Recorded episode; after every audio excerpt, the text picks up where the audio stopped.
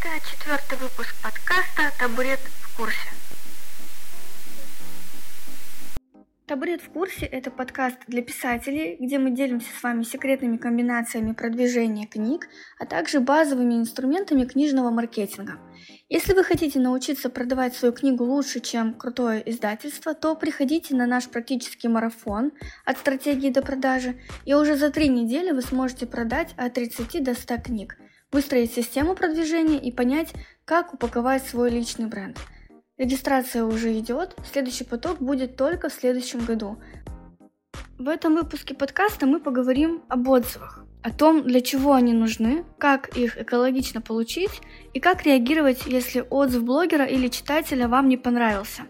И немного о том, почему блогеры не должны приходить на личности и что на самом деле должен содержать обзор на книгу. Итак, погнали! На что влияют отзывы? Конечно, в первую очередь они влияют на репутацию. Они дожимают при покупке или закрывают возражения, как это принято говорить у продажников. Отзывы говорят о том, что книга востребована, а значит ее тоже захотят получить. Простая психология. Мне нужно то же самое, что и у большинства. И наличие негативных отзывов, наоборот, подстегивает к покупке, а не отпугивает, потому что включается убеждение, а надо проверить, надо высказать свое мнение, а вдруг тот ошибается, поэтому не спешите удалять негатив. Но репутацию может испортить именно неплохой отзыв, а реакция на него. Могли бы не читать. Зачем вы потратили свое время? Вы просто не поняли книгу. Вот это говорит о том, что писатель мудак. Простите, но это так. Если мы не готовы к негативным отзывам, а нравится всем нельзя, то никому не надо показывать свои работы. Я знаю много писателей, которые не умеют реагировать на негативные отзывы. И мы не можем повлиять на их реакцию, это личное восприятие, но давайте понимать вот что. Да, отзыв не понравился, понимаю, задело, но не будьте абьюзером. Поблагодарите даже за негатив, за то, что книге уделили время, и скажите, что вам жаль, что она не понравилась, и все. Закрыли отзыв, поплакали, забыли. Потому что то, как вы отреагируете, это запомнят надолго. Этот негативный отзыв, он может кому-то наоборот стать причиной покупки, а ваша реакция все это желание отобьет. Я раньше была подписана на одного эксперта, она прям круто рассказывала о маркетинге, но вот однажды она высмеяла на публику своих клиентов. Она показала, насколько они глупые, потому что они не знают, как надо работать с маркетингом, как надо работать с маркетологом. Но откуда они могут это знать? Это означает, что она не уважает их. Вот и все. Я тут же отписалась от нее, потому что, ну, во-первых, ты должен ценить мнение другого, во-вторых, это непрофессионально.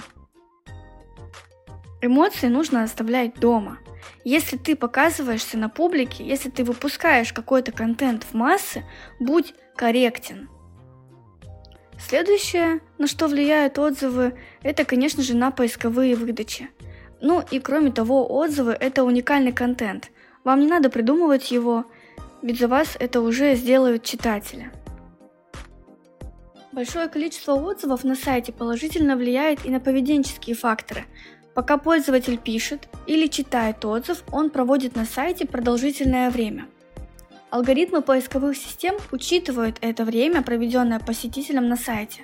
Чем дольше, тем интереснее и полезнее площадка. Так именно думает алгоритм. И они Сами алгоритмы площадки повышают позиции вашего сайта в поисковой выдаче. И вот мы пришли к главной мысли. И даже где даже не SEO влияет на выдачу, а время, проведенное на вашем сайте. Поэтому всегда дублируйте отзывы. Но как же получить отзыв, ведь не каждый читатель его оставляет.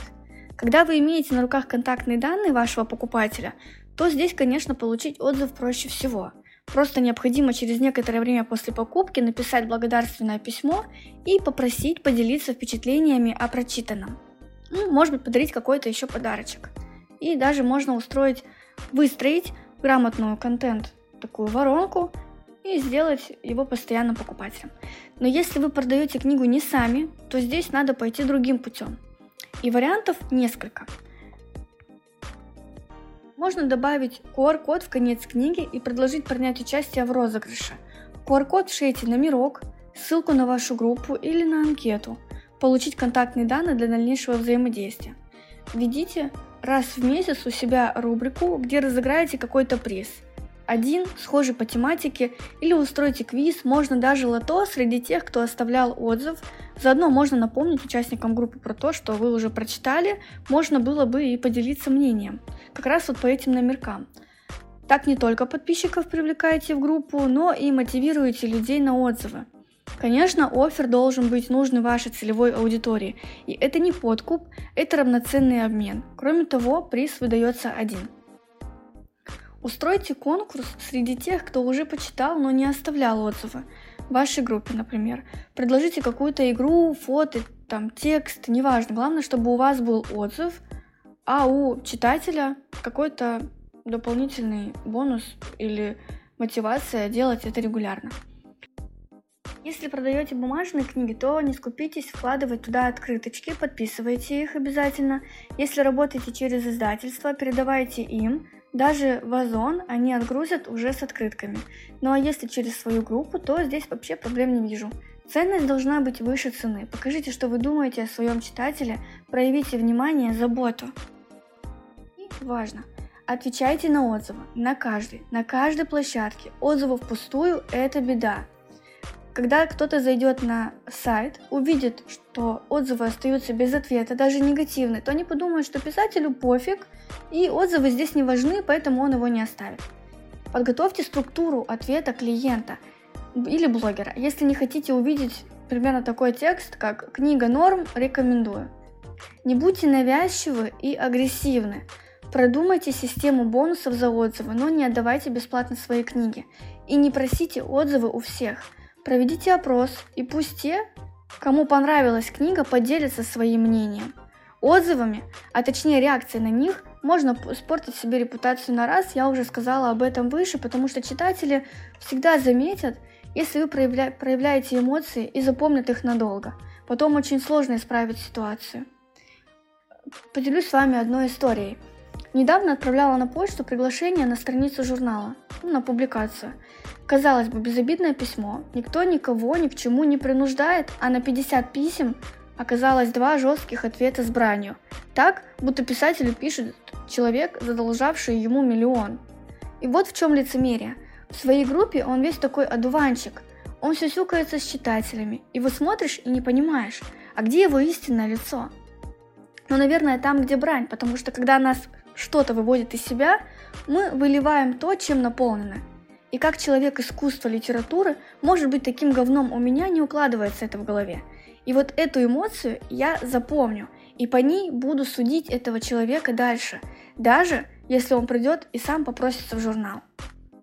А если вы правильно ответите, выгодно на отзывы, то сможете завести диалог в то русло, которое будет на руку книге, и именно вы должны и можете управлять в данном случае мнением о прочитанном.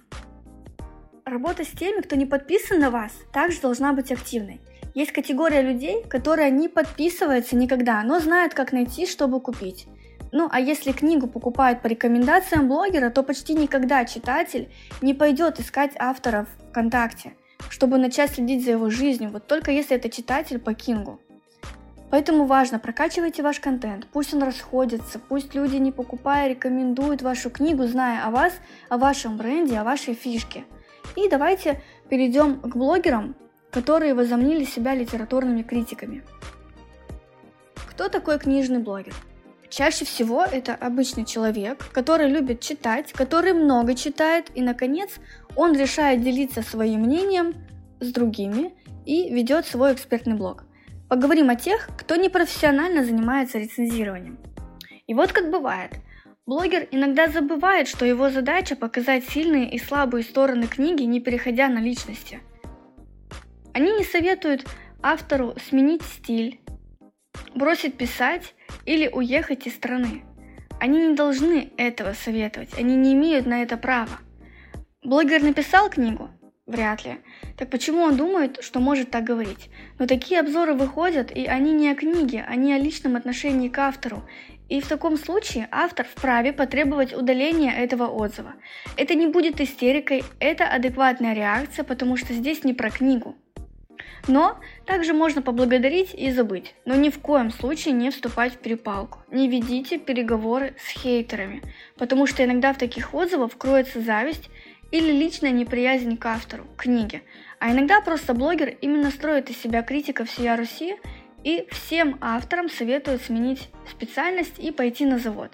В таком случае не тратьте даже время на то, чтобы дать ему свою книгу. Она априори получит негативную оценку. И держите в голове, что интернет помнит все, поэтому тщательно подбирайте слова и не отвечайте в ту же минуту. Дайте себе время остыть, подумать и взвесить. Действительно ли то, что вы хотите написать, это именно то самое, а не последствия эмоций? На сегодня у меня все. В описании к выпуску вас ждет подарочек от автора книги «Соль» Вали Саар.